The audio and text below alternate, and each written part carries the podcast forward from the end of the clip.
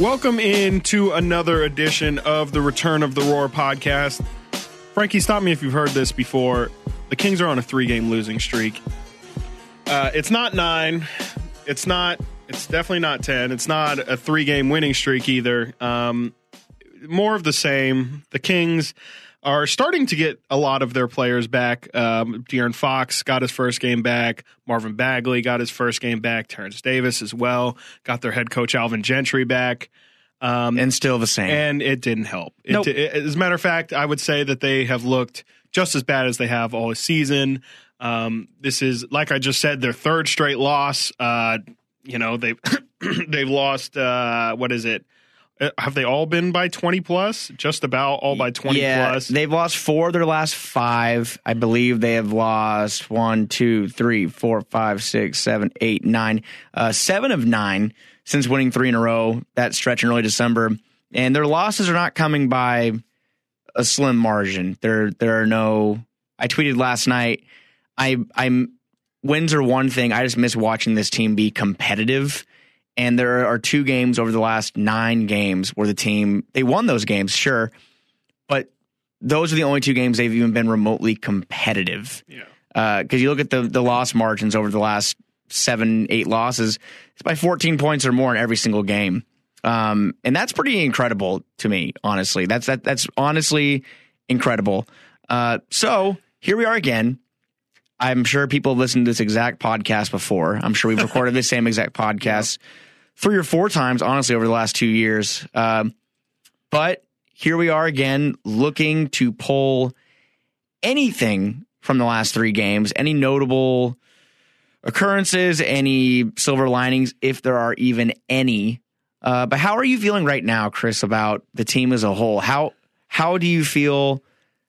There there was a time where I used to be excited to come into the games, and there was a time where I used to look forward to. it. I look forward to going into the game against uh, the Clippers just a couple days ago. Um, it was the most excited, quote unquote, excited I, I've felt in a while. Just how do you feel right now about this team?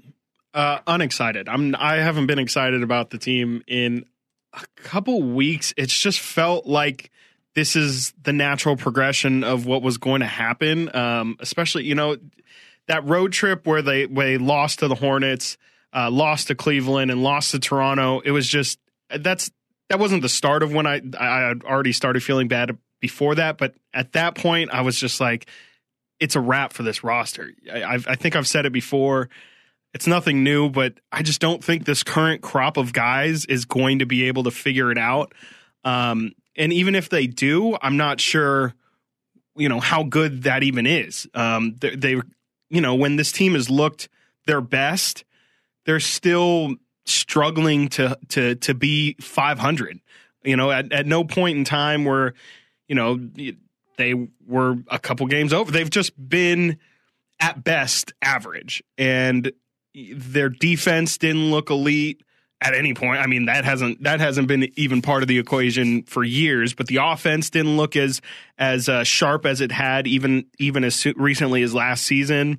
It just doesn't seem like the team has found any sort of identity, any sort of like, hey, this is what we are good at, and we can at least you know expose people by by using this huge strength of ours whether that be shooting running the floor just being more physical than other teams i thought for a little bit last night against the grizzlies in the second quarter when they when they made it close they were actually being really physical and almost out physicaling memphis um, and i only remember that because i was actually like about to press send on i think the kings are actually out toughing the grizzlies I'm really glad I didn't send that because it would have looked very bad. But um, I'm just not feeling good. I, I'm I feel like a lot of Kings fans. I mean, if you look in, on social media, you'll definitely see it. But I think a lot of people are just ready to see what the next thing is, whether it's you know, and there's a lot of people who are for trading, you know, swinging all the way for the fences and trading De'Aaron Fox, and there's people who are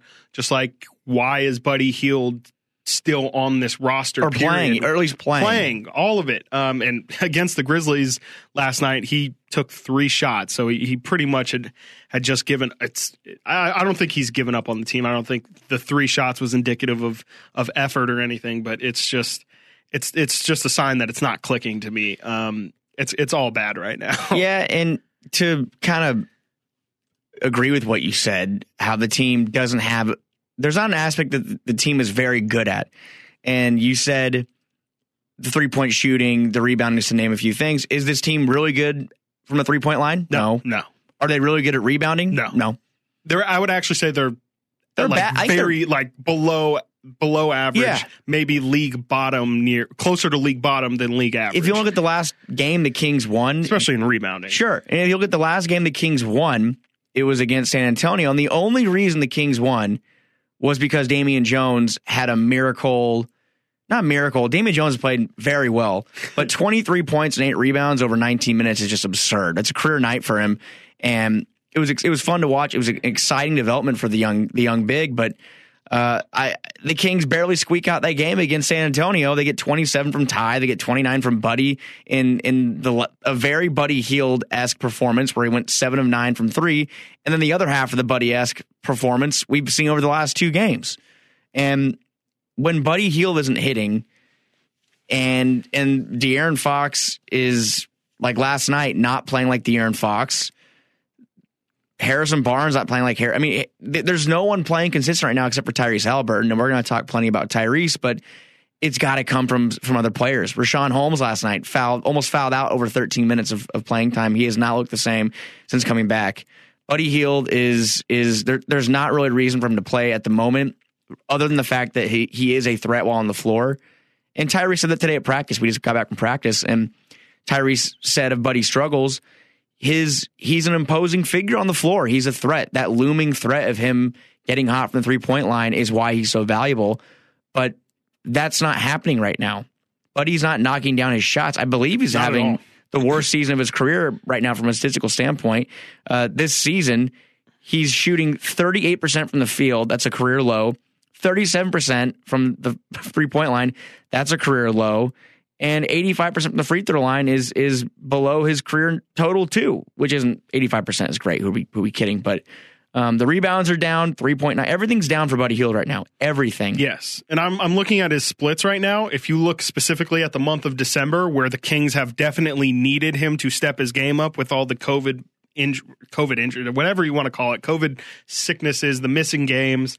Um, they've needed Buddy to step up, and he's frankly done the opposite. And the same, he's playing 29 minutes a game, which is the exact amount he played.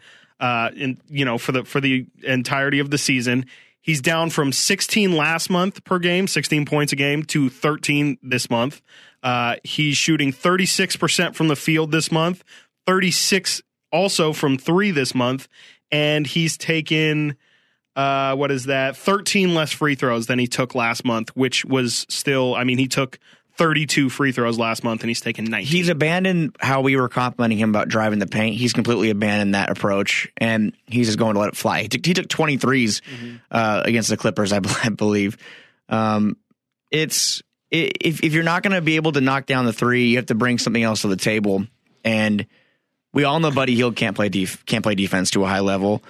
We know that he can rebound to a high, to a, an extent, but that hasn't really been there over the last couple of games either. So it just kind of puts you in a position where Buddy's playing big minutes, and you can't continue to roll him out every night when he's not bringing anything to the table because his three point shooting is that's what Buddy Hield was paid for. That's what he's making twenty million dollars a year for is to shoot the basketball and shoot it well. And last night he played almost 24 minutes and he went 0 of 3 from the field, 0 of 2 from 3. And, he only had two rebounds. It's just unacceptable. It's really unacceptable when, when you look at that. That's that's not quite the Tony Snell stat line that we always joke about, that he's just running around out there, but he pretty much was just running around out there for almost a half an hour playing time. Um, and the, Buddy doesn't get all the blame. It, it's not. This is not all Buddy's fault. Uh, everyone has their own. Okay, everyone except Tyrese. We got to take Tyrese out of this equation real quick, and even Damian Jones. Some people don't deserve any blame, but it all goes back to the top of the food chain here. And this roster has been constructed. It's been set up to fail in my in my mind. Uh, I don't know how you come into the season with a roster that's 85, 80 percent the same as last season and expect there to be change. It's it's almost it's almost identical to what we saw last year. Mhm. You get hot for a little bit of stretch, you immediately erase it with an awful stretch.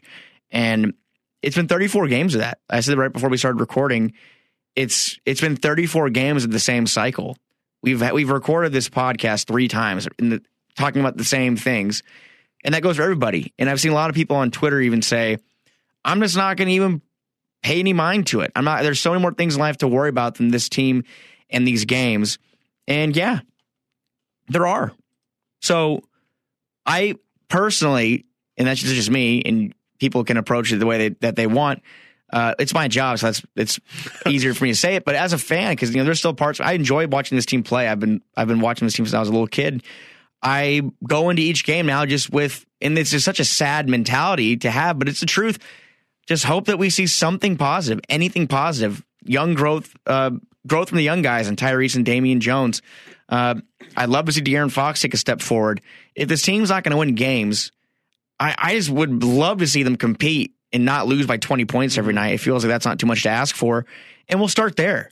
Compete and, and just go down the wire. Play 48 minutes. Don't play 35 minutes like we've been seeing over the last couple days, 36 minutes. I want to see a little bit of, of consistency, at least in effort.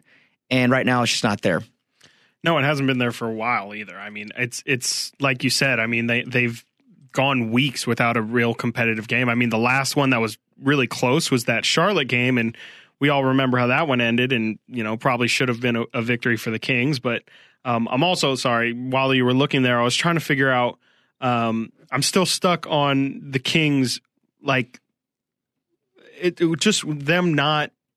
What is wrong essentially for me is they keep taking jump shot or not even jump shots, but they're they're they're at 35 threes a game right now. And I, if I let me look right now, actually, sorry, while I do this live, please. That is more than they took last season, and they are 33% as a team from three, whereas last year they were 36%. Uh, 33 is also the lowest percent from three that a Kings team has been since 2013 14 which uh, was Jimmer Fredette's last season with Sacramento, and no one else on the team, uh, no one on the team. Jimmer shot like 49% on one three a game. Um, but John Salmons was the team's leading three point uh, percentage guy at 38%.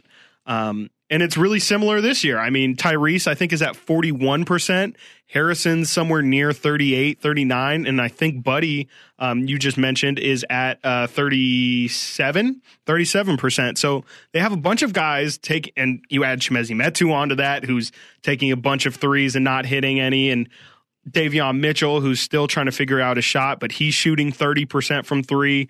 It's when things are going poorly the team tries to shoot themselves out of it or shoot themselves back into it, and they end up shooting themselves. I'm sorry, they end up shooting themselves out of it um, just because they they don't have the shooters to make these shots. And and like I said, they they really aren't good at anything, and so they don't really have anything to fall back on when things start to go bad. Um, it's interesting to me. You and you you and I sit through uh, their press conferences a lot, and they always are always talking about defensive communication and how they keep stacking up mistakes. And it's it's to me that I mean that you know that that is their their biggest Achilles heel is they just keep making mistakes and compounding them on top of one another, and that's why we see it go from four to twenty five so fast. Yeah, and that's what I think Tyrese or even I think Marvin. Marvin said today is it, it's or was it Tyrese today? It's an out of, honestly might like have both said have versions both of, which is why that, it's so fresh on out, my mind. Like an out of bounds pass can just turn the game mm-hmm. completely around for this team. Yeah. Like you said, it turn, one thing goes to another thing goes to another thing, and things unravel so quickly. And then you throw on top it, of that that they just miss shots in general. Yeah. You know, it's incredible to see this team. And I also put that out last night. It's just they have to be the, the leader in and as the team where you watch and you go, oh, wait a minute, it was a four point game a minute and a half ago and they're down by 17? How the hell did that happen? And it happens every single night.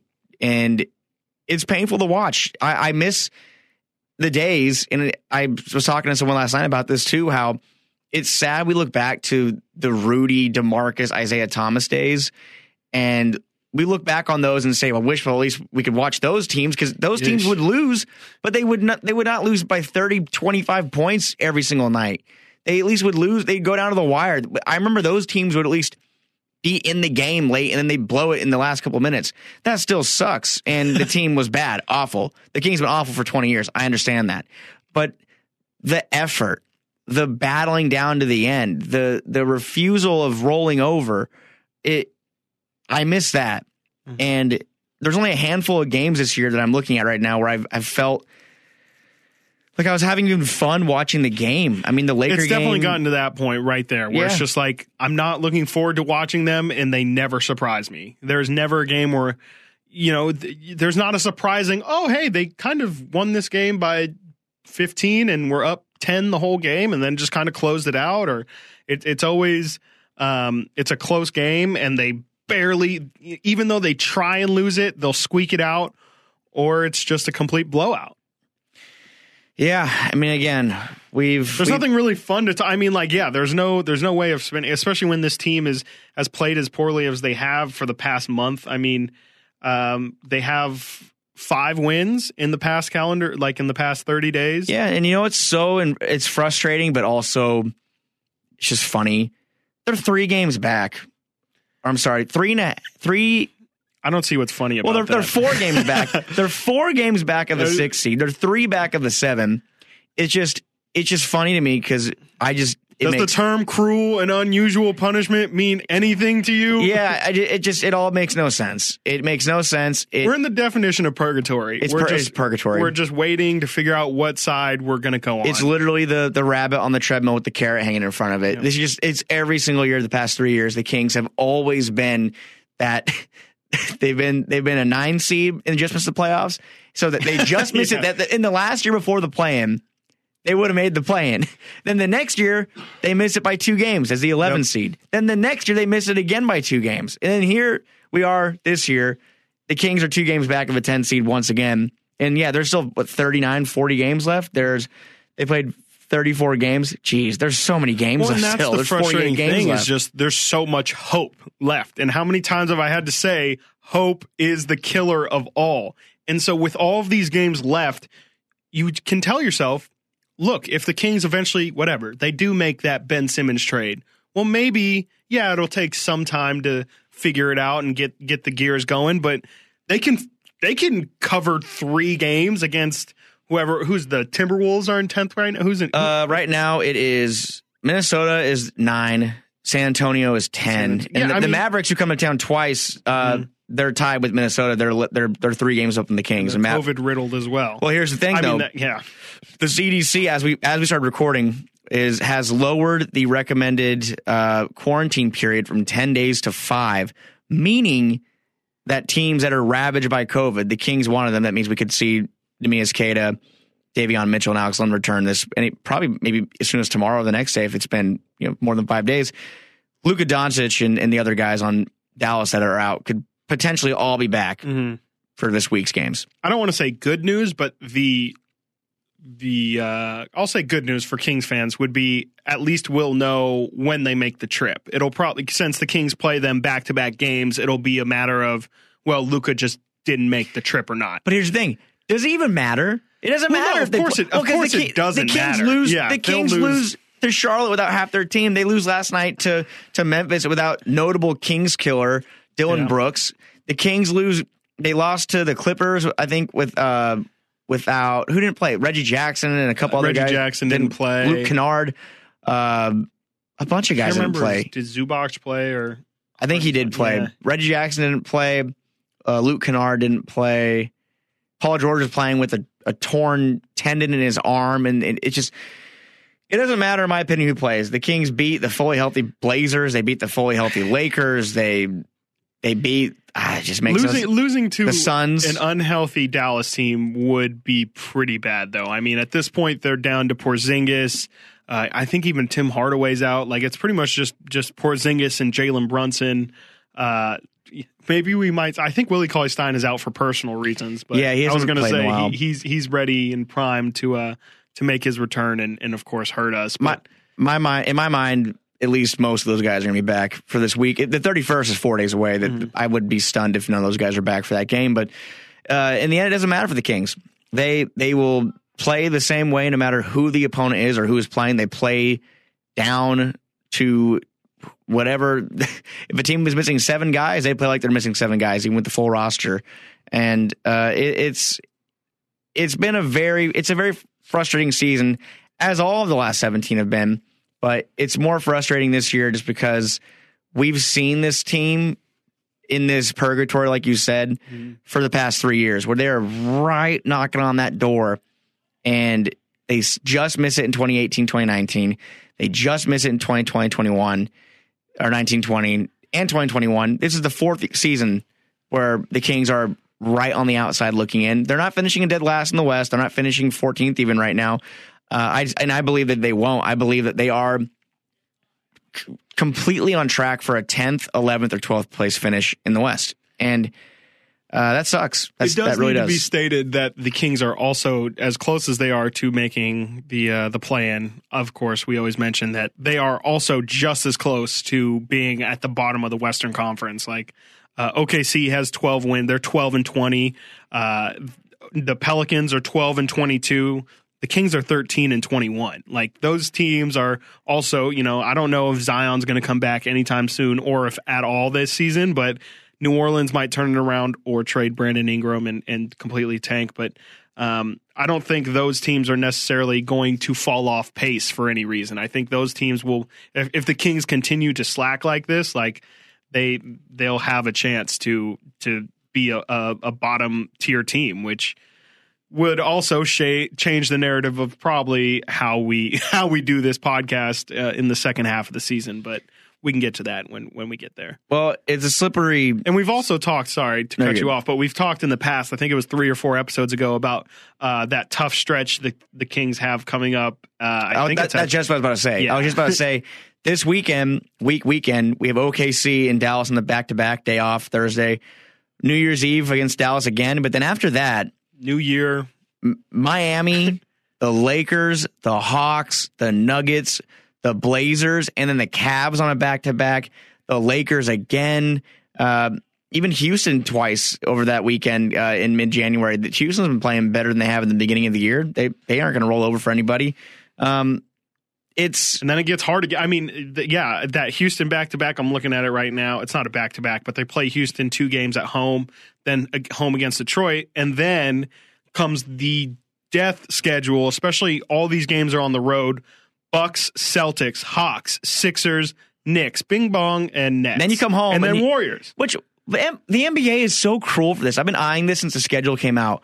Why would you give the Kings a back to back, a back to back, a home road back to back against the Brooklyn Nets and the Golden State Warriors, yeah. the two best teams in the league? The Kings get to play them on a back to back in the first couple days of, of February. That's brutal. That's absolutely brutal. And especially in the fact mm. when you look at Kyrie Irving is going to start playing road games again. He'll be playing in that game. Uh, it, it's it's it's frustrating, man. And and, and that'll be how the Kings kind of. I mean, I was going to say land into die. the the All Star break coming up like two weeks after that. I mean, I, I would like to think at that point trades will have been made, but um, that stretch of games is going to I'm not even going to say make or break because there's no way they're going to succeed through that. But if they could somehow hover 500 in that, like what that, and the tough thing is that's like a what 15, 20 game stretch. Yeah, it's a big stretch. It's a big stretch for them to play consistent basketball, which they just haven't all year. But it, it begins with taking care of what's in front of you, right? And the most important thing is the tiebreakers are going to be a thing. They they have been and for forever. Tiebreakers are, are a thing in making in in establishing playoff position. Uh, the Kings this season, I believe, own the tiebreaker over the Clipper, or they're they'll at least tie with the Clippers. They've beaten them twice. Um, Memphis has beaten them all three times. That's over. But I think Memphis is going to be a top six, seven seed anyway. But when you look at a team like Dallas and OKC, who could be kind of in that same tier as the Kings, Kings have already lost the game to OKC. Mm-hmm. Uh, I believe they lost to Dallas already too this season. So they have to take care of business this week. They have they have to win at least one of Dallas games to ensure a season split. They have to beat OKC to make sure they don't lose that season series. Um, they lost to the Mavericks earlier. They lost to the, Maver- the Mavs earlier, but don't they play four times this year or three? They play the Mavericks one more time in, in um, March, so they could split at least that season series. But why not win the season series? Take both. Why of not? course, we would love that. Uh, point is, the Kings have time, right? We we keep saying that, and I hate I hate to hang on that. Like you said, it's it's it's a sick thing to to to have faith at a time like this. And I'm not saying I have faith at all, but it's I can't just sit here with 48 games left and just say, okay, it's over. I'll Do you say believe it's over that a when- move needs to be made? Oh God, yes. I believe a move needs to be made yesterday, but it seems like Monte McNair is waiting it out. I would not be. He seems like a guy that waits until the last second. We saw him do it with Bogi. He literally waited until the very last hour to say, "No, we're not going to match." Um, I would not be surprised until he waits until one of those moves that trickle in after the deadline is passed, Mhm. kind of situations where Woj and Shams are putting out out those hits after the the trade deadline buzzer has already sounded. So it's uh, I don't know what it, it would take if it doesn't take the awful losing streaks that, that we've seen so far this year, and multiple three four game losing streaks, firing a head coach, multiple thirty point, twenty five plus point losses. There's not much more that can happen to show you this team just does not work together, and uh, a COVID outbreak. All the every awful thing you can imagine has happened to this team already. Would you prefer a like marg not marginal move, but you know, like a moving for a third or fourth best guy on the team, Yeah. or would you do you think that that the the big superstar move is the one to make? I think a shakeup of any kind mm-hmm. would do. I feel like yeah, I any think kind. I think it does. Want, I mean, even just just the feeling of yeah, like oh, like something something is new Yeah. or different about this situation, and I think to an extent, adding in guys like Moutier and and you know the the amount of ten day guys that they've had to bring in was a little bit of a shakeup, but it is different when you add in a person who's like, all right, this is I'll just say Rudy Gay because that was the last example we had. And, you know, this is Rudy Gay. We're now going to implement Rudy Gay into the way we do things. Um, and I think something as small as that could could shift other people's Yeah. roles and, and what they do. And, you know, it could, for example, if a buddy leaves, maybe they don't trade for a guy who's a better shooter, but that internally tells Tyrese, like, you're the shooter now. I need yeah, like I need to step up to this role and just be more aggressive and and all the things that can come off of that. You know, that which he's been doing more of lately He too. definitely has. I mean, yeah, with Buddy's struggles, Tyrese is for sure. Not, not only Buddy, I don't want to point everything on Buddy, but Buddy has struggled, and no one else really stepped up. And Tyrese was like, "Here, this is what I got." I mean, you- you've been putting out nightly what what you know as Tyrese has been breaking all of these barriers of of Kings history with 2010 and, and multiple steals in a game. Um, it, what he's been doing is special, and it's sad that it took the whole team being wiped out for us to see this version of him. But if he can, and I think last night against Memphis, De'Aaron definitely was was not going to get in Tyrese's way of you know his continued play, and I think that'll be something interesting to see what how that develops as well. Is if De'Aaron is more. I mean, De'Aaron's always been a very willing passer, but will he be um, willing to relinquish more of his uh, ability, responsibility to Tyrese, um, and just kind of seeing how the team plays when Tyrese leads the show? And um, I don't know, like it's it's I don't I just don't know how many more things they can really ask to see differently with these group of guys. No, I think every- everyone started Yeah. in, at at points, right? I think Terrence Davis started for a little bit. Alex Lenz has started for a little bit. Tristan Thompson has started. Uh, Chimezie Metu has started. Mo Harkless. They've tried all these different guys. has Marvin Bagley started? He started, I think, one game. I think one or two games max. He started. They haven't fully been able yeah, to I'm dive in. to- no, but throw that hat in the but race. that's. I think if they want to make an immediate change tomorrow, that's what I would do. I would start Marvin Bagley tomorrow night. Mhm. And I know he's coming back from COVID. He said he was feeling it a little bit. He's, he's trying to get his, his legs back under him. Uh, Chimezie Metu, I really do like when he's, I mean, I like it when he's playing well. I hate it when he's playing bad. Obviously, we all do. But uh, I just think Marvin Bagley has a potential to be much more of a difference maker. And if you want to have an immediate shakeup tomorrow night, you switch, you at least try that one. You have not tried, the Kings have not tried to completely roll with Marvin Bagley as their starting power forward. Not this season. They have in years past. I understand that, but um, it, it just there again. It's probably another move that will happen to no avail. It, the, the the team is what it is. We've seen every combination we can see, uh, minus starting Bob Woodard or Jahmi'us Ramsey. Uh, Don't tempt some people. Some people have been asking for it. It. There's not much more this team can do. Louis King, these guys, uh, the G League guys, I just don't see any other shakeup that can happen on this roster. But um, I guess kind of transition into the Tyrese talk because we were talking about him a second ago. Uh, like you said last night, De'Aaron returned, and I think everybody thought there'd be a little bit of a drop off. That wasn't the case at all. Tyrese last night played 31 minutes. That's the least amount of minutes he's played in in I think seven eight games. Yeah, since seven games ago. Of course, he would have played more minutes if the Kings were getting beaten by 30, mind you. Um, but 18 points, seven rebounds, three three steals, and a block, uh, five rebounds. He, nothing changed with his production. If he played 40 minutes again, he would have for sure had another one of those 2010 games in my mind. Um, but he doesn't really care about the stats. Like he said today at practice, he doesn't care about his stats. He wants to win games, which is what you want to hear. But it's nice to look to know that he didn't take a complete backseat when De'Aaron returned last night. He took 12 shots, which in the games De'Aaron didn't play, he took 16, 19, 18, 15. Took 12 last night. I think not playing the entire game because of the the ass kicking. Yeah.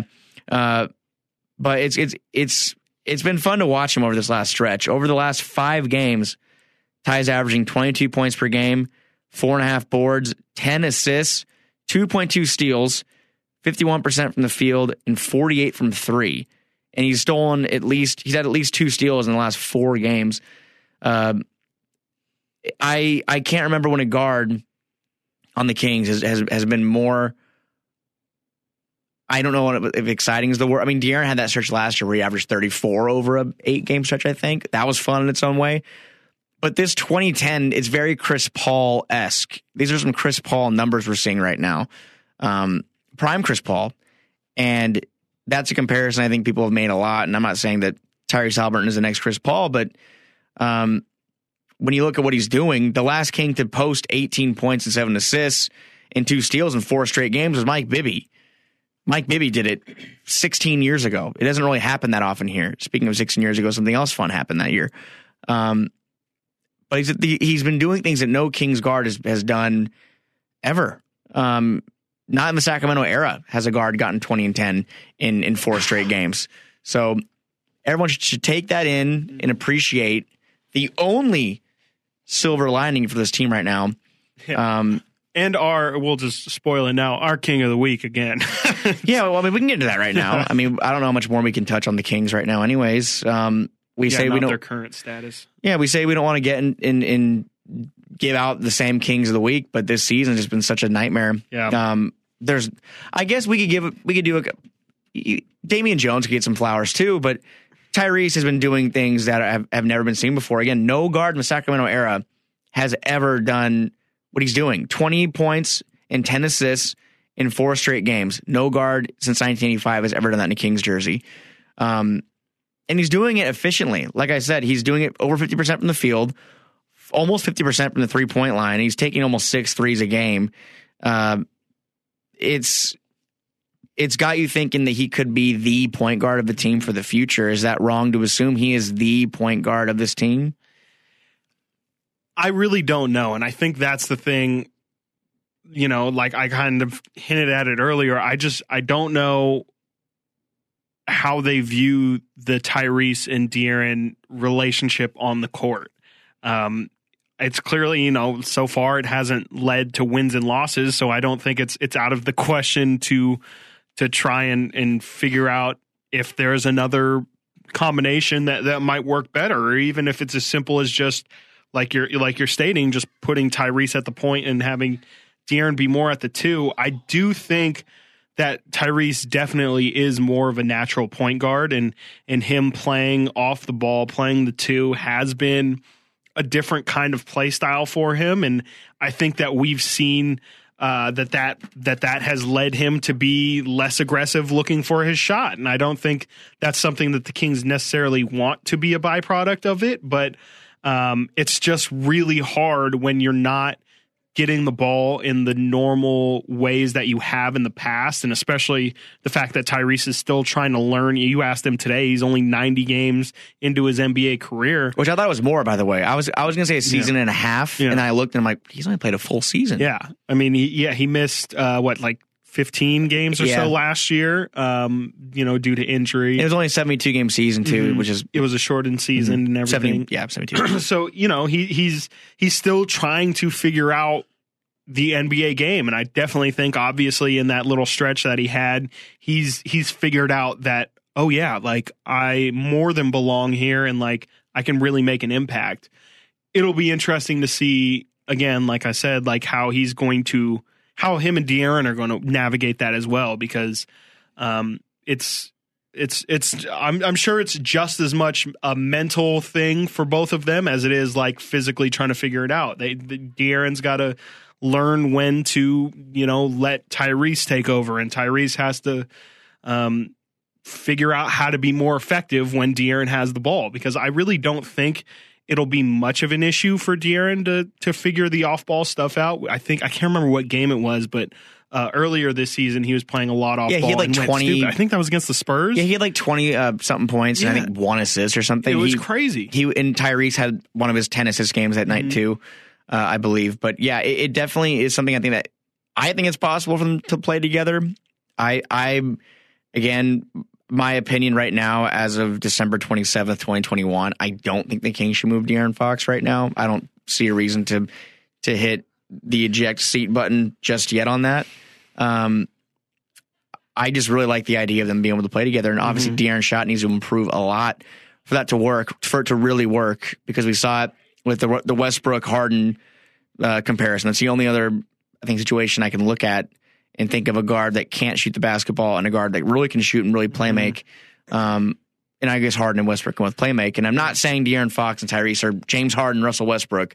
I think I used to say the last saying week too. Better. I think they're saying they're better. they're way better. I they're just schmucks done. Those schmucks. But uh, while it's on my rings. while it's on my brain, real quick, um, for King of the Week, we also need to give Alvin Gentry just number one, the man's healthy. He's back from COVID. Mm-hmm. And two, I have never heard a head coach of the Kings lay into a team like that after a game before. And the guy was fuming yeah. last night, fuming. So I was ready for the onion headline. I told you on the way after practice, but I was ready for the onion headline of Coach Alvin Gentry returns from long COVID, long bout with COVID nineteen, comma forgets how bad team was. yeah. Completely yeah. forgets that his team was terrible. I and then came back and was like, Oh my gosh! Like, wait, what happened? I, I know I was only gone a week, but was it really like it was this bad when when like before, and you were just living in in Stockholm syndrome essentially? last, um, last night at the dinner table, at the media dinner table, Jason Ross, uh, James Ham, and I were talking about uh, Alvin coming back, and I think Jason made a joke like, uh, Alvin was set to come back. His 10 days were up, and I think he told the team, oh, Can I just take five more days? Yeah. Take on a week? Can I just take yeah. a little more time? It's holidays. do I have Do I have to go back? Do I? It's been ni- kind of nice watching him from home. You know, like, like he, he, I think he came opt back out. I can turn it off. Yeah, I can just turn the game off. Uh, he he said it was the check in on Facetime. The worst basketball game he's ever seen as a coach in 34 years. I believe was was the the quote. Yeah. Uh, and Ty did kind of laugh about that today and said, I mean, we lost by 50 last year. I definitely agree. I mean, I, I agree with Tyrese's sentiment of like uh, that was a very bad loss, especially considering they they had the game close in the first half and then to just completely blow it in the second half and lose by 25 isn't great. But I mean, yeah, Alvin was here last year when when they lost. Uh, I we I can't remember the exact game, but Tyrese was like, "We lost by 50 last year."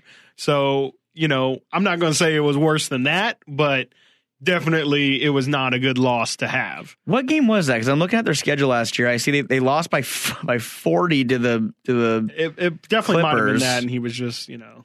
They lost by 38. I'm sure to, it felt bad. They lost by 38 to the Clippers. Um, oh no, I found it. They lost by 49 to Utah. Mm. There were a lot of bad losses last year. I'm looking at right now. Oh my god, they 31 allowed, to the Warriors. They allowed 150, 154 points to the Jazz last year. That was a franchise record. I remember it now.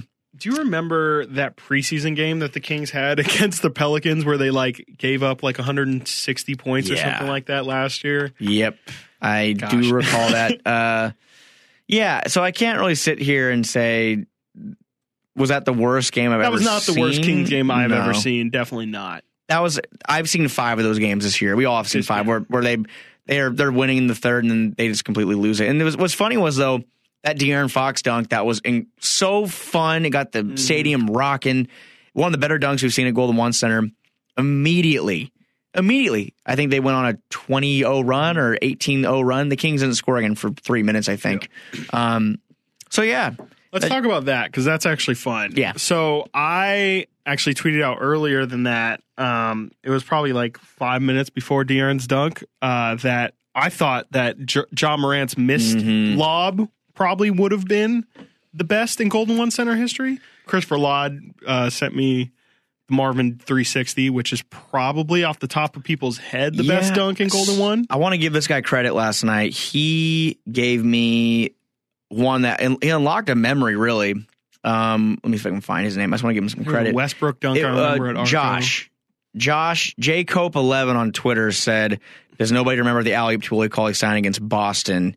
And that one, Yes. was nasty. That was sick. That was a thunk. No, I believe it, dunk. I believe it was an alley oop from Darren Collison. I can pull it up right now. and Willie like threw it into the rim. I vaguely remember it was like in the center of the key. yeah.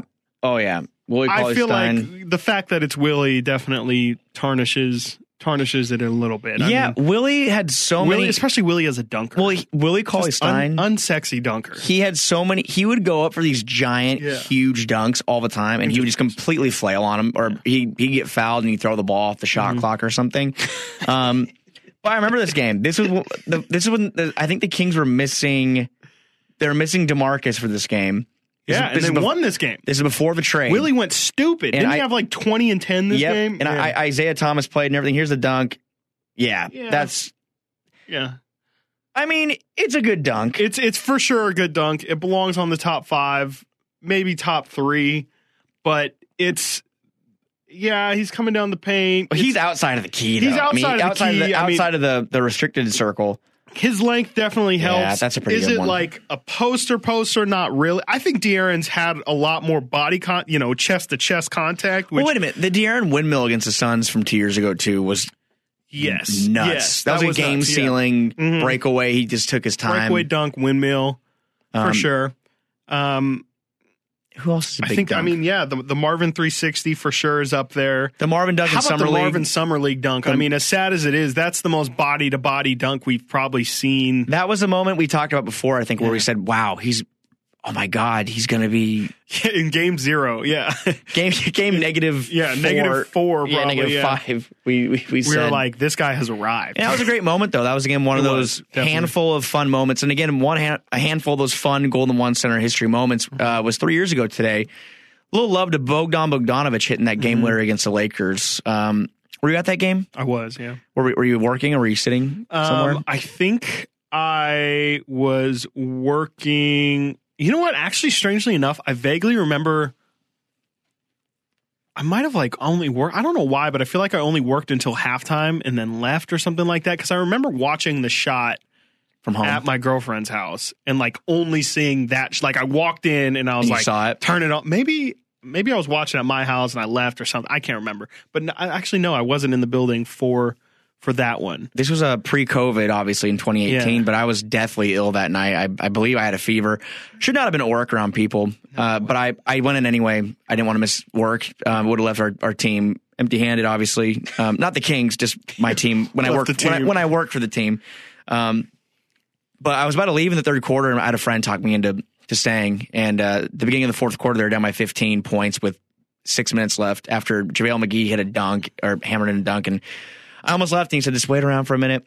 I said, "Okay," and thank God I did because that was one of my favorite moments Yeah. of seeing in person, just watching it in that tunnel. Um, But good moment, and I, I said today on Twitter as well. I I I wish there were more good moments like that. I don't think there are many great moments in Golden One Center history. Uh, we were talking about this last week when um, when we were talking about the Demarcus Cousins Uh, this The- is ridiculous the- rant. That was one of the great moments. Because yeah, I mean, I put it out there on Twitter that I thought that was probably the most iconic Kings moment in the dropping past 15 50 too, years. dropping 15 that game too, Yeah. and then the the whole the theatrics of it. Yeah. Um, But they- I think a lot of people, when I said that, brought up that uh, I think the Bogi moment probably trumps, Trumps that. that. But Yeah. is that the only thing? I mean, that's probably the only other thing. beating the Warriors, the full the the Kevin Durant champion, Mm-hmm.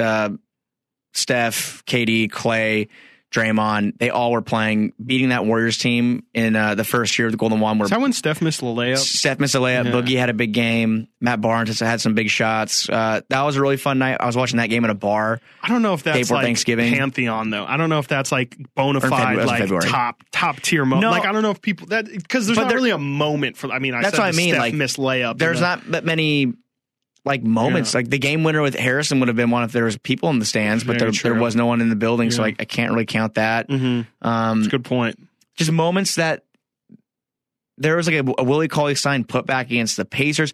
If anybody out is out there and has a moment, their favorite Golden One Center Yeah. moment, uh, please let us know in the comments on Mm-hmm. Facebook, Twitter, wherever. Um, what is your favorite Golden One Center Kings moment? And I'll make sure I put that in the, the episode little taglines. Mm-hmm. But um, before we go into basketball roulette, is there any other great moment from Golden One Center? I just I'm trying to think right now. I'm really trying to think. I mean, I know I remember Oh. Had a game. It wasn't anything The- special. I remember he had a game winner against the Heat. That was like a, from the side. That he had a uh, floater. and then he had a game winner against the Sixers too. He had a little step back jumper. There was like eight Yes. seconds left. Yeah, his little free Um, throw line. Demarcus. Cousins also had a go ahead bucket against the Sixers in the, the first year of Golden One Center. Then he blocked Embiid's game winning attempt. Um, these are just kind of like whatever though. Not these, aren't these aren't moments that stick out. This is not a. Golden One Center moment, but do you? I was thinking about this the other day, and like just some of the weirdest games that have ever happened. Do you remember the the Kings at Sixers game when the floor flooded? Yeah, they canceled the game. They canceled the game because just they thinking- the the like, hockey floor underneath underneath yeah the melted. Yeah. the the ice melted. It was like coming up like, on the. yeah, it was, make like con- creating bubbles. It was condensating on the wood. Yeah. Very strange. Because I was thinking, like, when was I, it was when we were thinking about is is the Kings game going to be canceled? I think it was last the Memphis game. We were Yeah. trying to think, and I was like, you know, when was the last time they canceled the game? And it was probably that. Well, the the um the Oh, I mean, the Zion, uh, the, Pel- the Pelicans, game. that was they the moved a ESPN couple last year, but I don't think it was the Kings' fault. Because even the uh, the game that they stopped letting fans in uh, because there was the um, the uh, Stephon Clark um, protest going protest, on outside. Like even that game, they didn't. They I was it. in the arena for that same, game as yeah. well, they- and that, like that game was there was only 200 fans in the building for that game, Yeah. and there's there's handing out free food all, all around the mhm, concourse. let 'cause it- everyone move down. yeah, the food would have gone bad if they didn't get it get it Mhm. out. Free food to everybody, Yeah. and um, there was no one there. The Kings won that game, or no, they lost that Hawks game. Yeah. They beat the. I don't know. There's not many moments in Golden One Center, which is sad though. Is my Yeah. point. There, this team has been so mediocre Mhm. In each There's no vibe. I There- mean, there's no. There's no, and this is the worst Yeah. attendance I've ever seen. The, there, the sad thing is, though, there was energy in the building last night. I know that you you weren't there last night, but there was energy in the first two quarters. It was loud, Mm-hmm. and it, I notice it more than than ever this season because there's some games where it's not loud at all, and when you can really hear it when when the energy is in the building, and it was there. Um, on that De'Aaron Fox dunk too, it was just I thought, wow, here we go. This game's going to go down to the wire, and I almost tweeted this game's going to go down to the wire. I can feel it. And again, like you said about some things Yep. you just keep in the Twitter holster. Herm Edwards, man, he I'm- said it best. Don't press send. Don't press send. Uh, yeah, that's it. I mean, I I don't have any you, other. you brought up attendance, and at some point we're gonna we're gonna have a conversation about the. we uh, are going to start. We're uh, going to start a dialogue, start a about attendance, and Yeah. we're going to we're going to keep some people accountable for attendance numbers. That's all I'm going to say. Oh But, God, um, I'm ready to have that conversation That- because there's some sketchy stuff. I don't on believe with, that. Uh, When with we look Kings at attendance numbers, the view we have of the That's all I'm bowl. to say. You know, what? just from until until we bring it up next time, just keep an eye on on what the reported The attendance reported numbers attendance are. number. Yeah, you everyone take a You look can at you can find them on occasion. I'm looking They're right now on Basketball Reference, and it says the Kings are 20th of 30th in the league in attendance.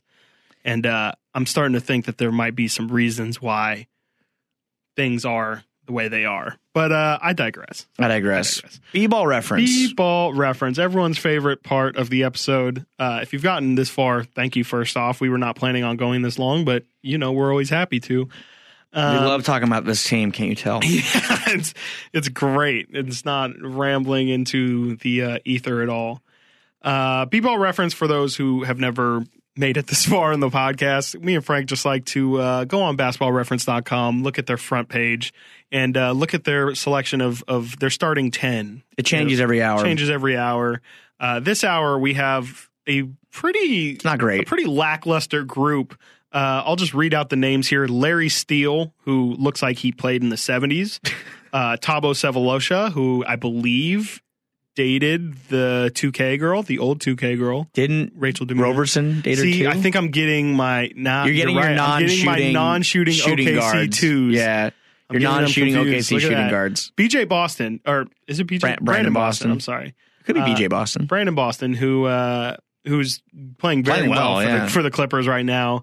Uh, Dwight Howard, who I think we can probably have a conversation. I was gonna say Dwight. Dwight's probably the most Uh, likely. Johnny Newman, who looks like he took his high school photograph. is he with us? Put it in to basketball reference. He's not with us. he us. is not He's with no us. longer with us. R.I.P. Johnny Rest Newman. in peace, Johnny Newman. Uh, John Lure, who I vaguely remember. Yeah, Uh, Kurucs, who I don't know how to pr- Red Red Ridianus. Rid out of road um, Kurucs. yeah. I just remember Kurucs. I remember he him was on, playing uh, for the Nets. for the Nets. Yeah, I remember him on the Nets, and he really he, he frustrated the hell out of me. Earl Um, the Pearl Monroe, who, Ooh. if we were older, we would definitely have a Hall conversation about the Pearl, Black Jesus, Black Magic, Einstein, the Lord's Prayer, Thomas Edison, The Magic Man. Man. Earl Monroe, uh, Jalen Harris, who just looks like a made up my player, Justin Wright Foreman, who also looks like a made up my player, Andris Biedrins, who Warriors legend. Warriors legend probably has like the most inflated stat line maybe of all time. Yeah. And then Luke Zeller, who is the Co- uh, third Zeller. Cody and Tyler's brother. Yes. Did he play in the NBA? He played He in the must NBA. have. He played in the NBA for 16 one games. season, 16 games. So now we know that you can play 16 games of professional basketball and still make basketball. Oh, how about this? Justin Wright Foreman, who I said looked like a 2K player, Played played four, four NBA games. How about Jalen Harris? Thirteen games. So you know you can uh, you you can make the basketball reference page if you exist in the NBA. I think that um the Biedrins thing, real quick, touch on the Andris Yeah. Biedrins thing. He was like the king when we were, ki- I mean, the the warrior when we, we were all Mhm. kids. I just remember him being on that those bad Warriors teams, and like you said, that 2008 2009 season, Bruh. 11.9 points, 11.2 rebounds, 57 percent from the field. Woo! I remember being drenched. Yes, okay. I was gonna say I remember Block and a him being like historically terrible at the free throw line, and I'm looking now. Oh, he was. he had a season where he shot 30%. He shot 16% from the three from the free throw line in 2009, He- 2010. he I have to played- look at his totals. He to played 33 games though. Okay, he was one of nine. Okay, that- okay, oh, okay, okay. whoa, no, I'm sorry. He was no. oh my gosh! In 2009, 2010, Andris Biedrins was four of 25 No, for the season from the free throw line. No, I mean, look at that those years in a row. When you look at, I'm sorry, 2009, 2010 to 2014. Hold on, wait. I can actually do this math and keep, just filibuster for. I got it right here. I got it right here. He went 20 of 84, 23%. He made 20 of 84 free throws Oh. over a five year period. I don't say this. I actually I have never said this about an NBA player. I am confident that I could do. Oh, me too. I am confident. There's no way I'm gonna. There's no way I I I can make 21 out of 84 Look, free I'm throws. not that guy, pal. I'm not. I'm not that guy to do this, but I could do that. I could 100% do that. That is absolutely insane. Um, Speaking of bad free throw shooting, he's not even the one I want to talk about. Yeah, yeah, Dwight. What what is Dwight? What is let's Dwight? let's do the let's do the Dwight Howard conversation. Frank. Okay. is Dwight Howard a Hall of Famer? Oh God, yes, of course. I I agree. Um, he has to be. He's a look. Go through his accolades.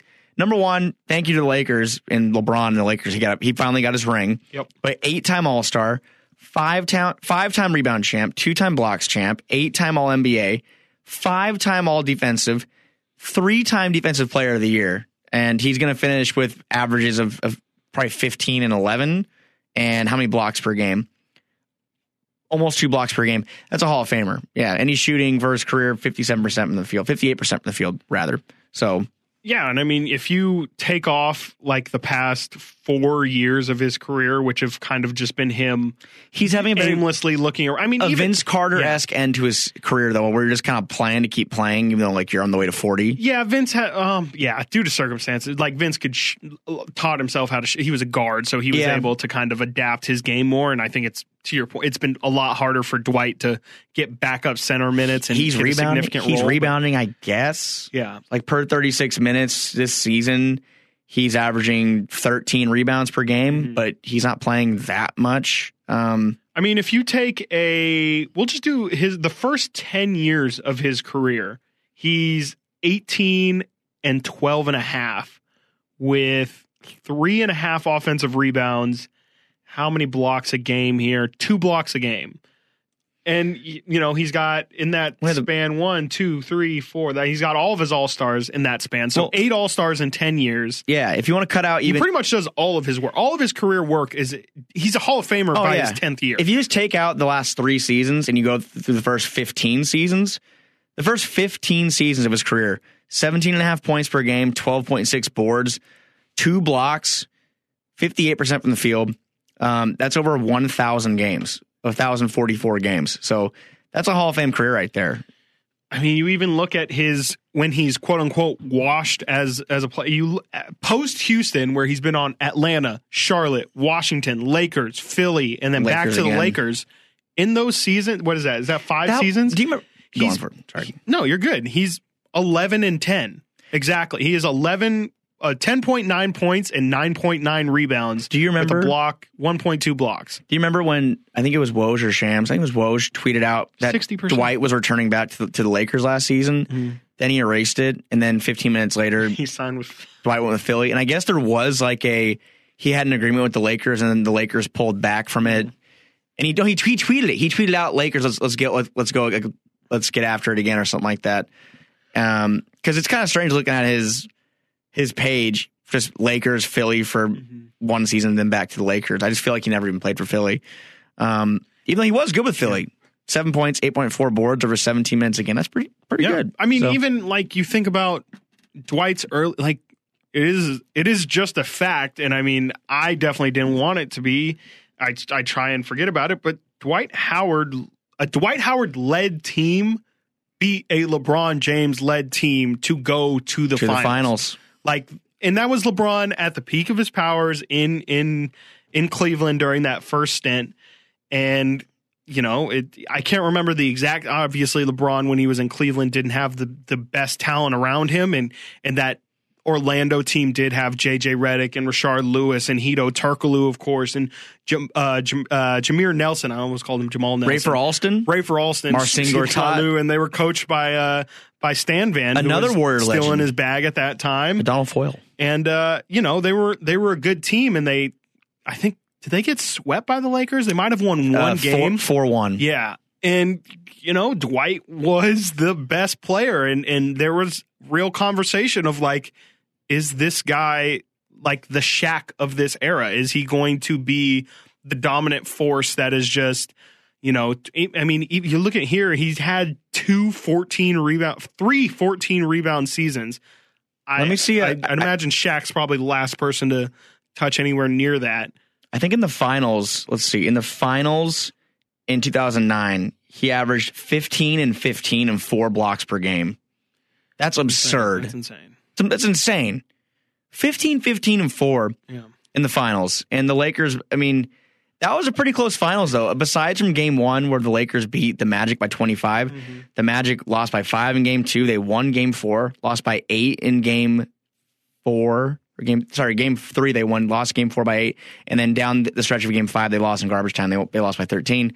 Um, got away from them. So, Wow. I'm looking at Dwight's stats in that Eastern Conference Finals where they did take down LeBron. 25 and 13 in that series.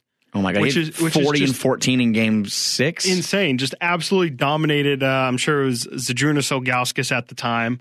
Let's Um, see. And like they, the team that he lost to was just, you know, that was a Pau and Lake, Yeah. uh, Pau and Kobe Laker team that was just too good. They, He- they he, weren't going uh, to win that series. he punished Ver- Varejao and Ilgauskas and the the uh, the end of Ben Wallace's career. He also attacked him. Oof. So, um, Hall of Famer Ben Wallace. yeah, Joe Smith was on that I'm curious if Dwight's free throws are as bad as what they feel like they are. He never reached Biedrins levels. Uh, Dwight's best free throw shooting season was his rookie season at 67%. Never got better. Um, and Nope. he actually, his lowest free throw percentage season was 48% from the line, which is pretty, pretty awful. Yep. That's uh he made a couple threes though. That funny video of him the Lakers making the three. So those corner threes. And yeah, I mean, I think the story of Dwight's career is just one of like people being disappointed with how it went. I think obviously, like I said, at one time people were thinking, is this guy going to be the next Dom? Is he going to be the person who you add after Kareem and, and Hakeem and Wilt and Bill Russell and Shaq and then Dwight Howard? Is that is, that what it was going to be? And it's where he, he's kind of like his know, own thing. end up being that. He's kind of like its own his own thing. He's not on that list of those dominant big men, but he's kind of like its own his own category. yeah. Well, yeah, Shot blocking center Yeah. that I mean, he's not averaging 25 and 12 like those guys were, but Here's a question that's interesting. Do you think we ever see another Dwight Howard?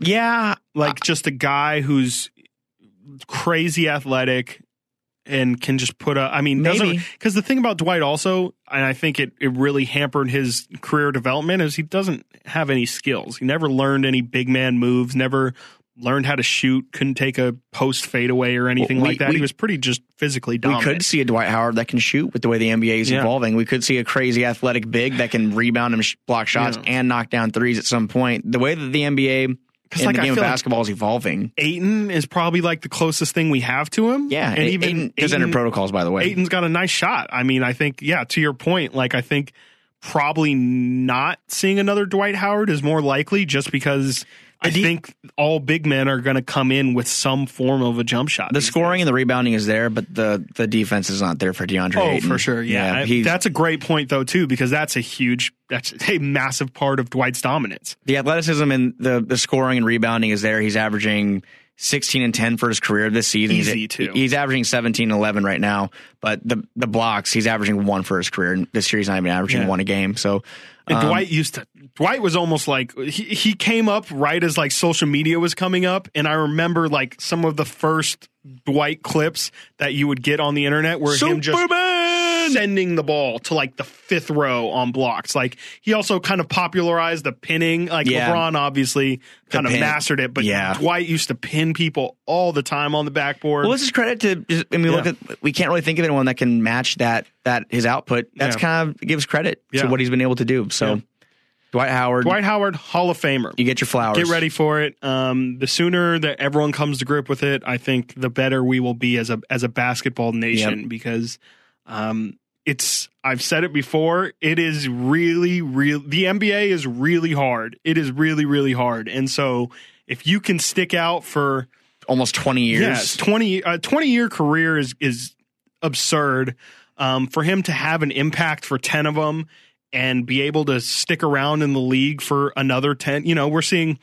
I know this is insulting to Dwight, but like Kosta Koufos, as soon as he's not, you know, playable, he's out of the league. Yeah. and that's a terrible example. But I just mean, No, um, you're- know, Dwight could very Hassan Whiteside. We're seeing Hassan Whiteside struggle to be to to maintain in the league. He's playing really well um, this season for Utah, which is probably going to add another year or two to his career. But when you stop playing tough. like an all star MVP candidate, you have to learn how to reinvent yourself. It's kind of especially like as a big man, it's the same way in baseball where when you can't pump 99, 100 miles an hour anymore, point. you have to reinvent your Mhm. approach. Like pitchers like CC Sabathia used to throw 98, 100 miles an hour.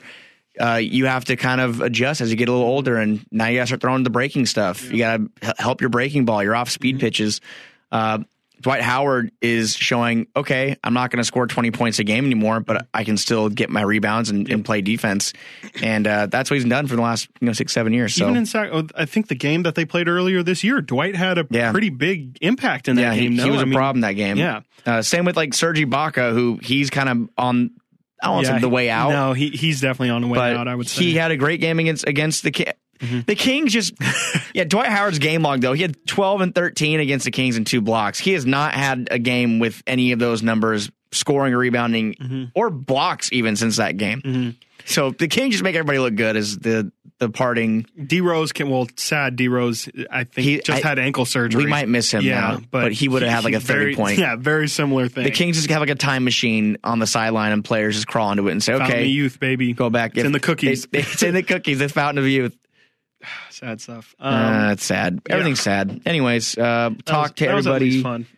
Talk to everybody next Monday. Yes, maybe probably. before then if anything else happens. Um, let me look at their schedule here. Uh, let's let's rattle off the games just so people know. Uh, the Kings have the Thunder coming up on Tuesday, uh, Dallas on Wednesday, and then Dallas again on Happy New Year. Friday. Yeah, Happy New Year at that point. and Um, then Miami, yeah, I don't know. Will we will we be back on Monday? probably Monday. Let's yeah. do Monday. So we probably won't see you all for, or hear from us for the rest of the year. Um, four Frank, days. do you have any any you know anything that I guess it doesn't have to be Kings related, but just sports at least keep it sports related this year Um, that you you learned you want to say that was great. Did you have any extra great sports memories? I think that just working this job Mm-hmm. and just kind of getting more comfortable and acclimated with everything has been really cool this year. Um, I enjoy my job. I love it. Learning every day how to get better at it. Um, if we're being serious, you know, and stuff like that. Um, on a side note, when it has, it has to do with New Year's Day, I, I'm I really never have been able to watch the college football playoff for the last four years by working for the team.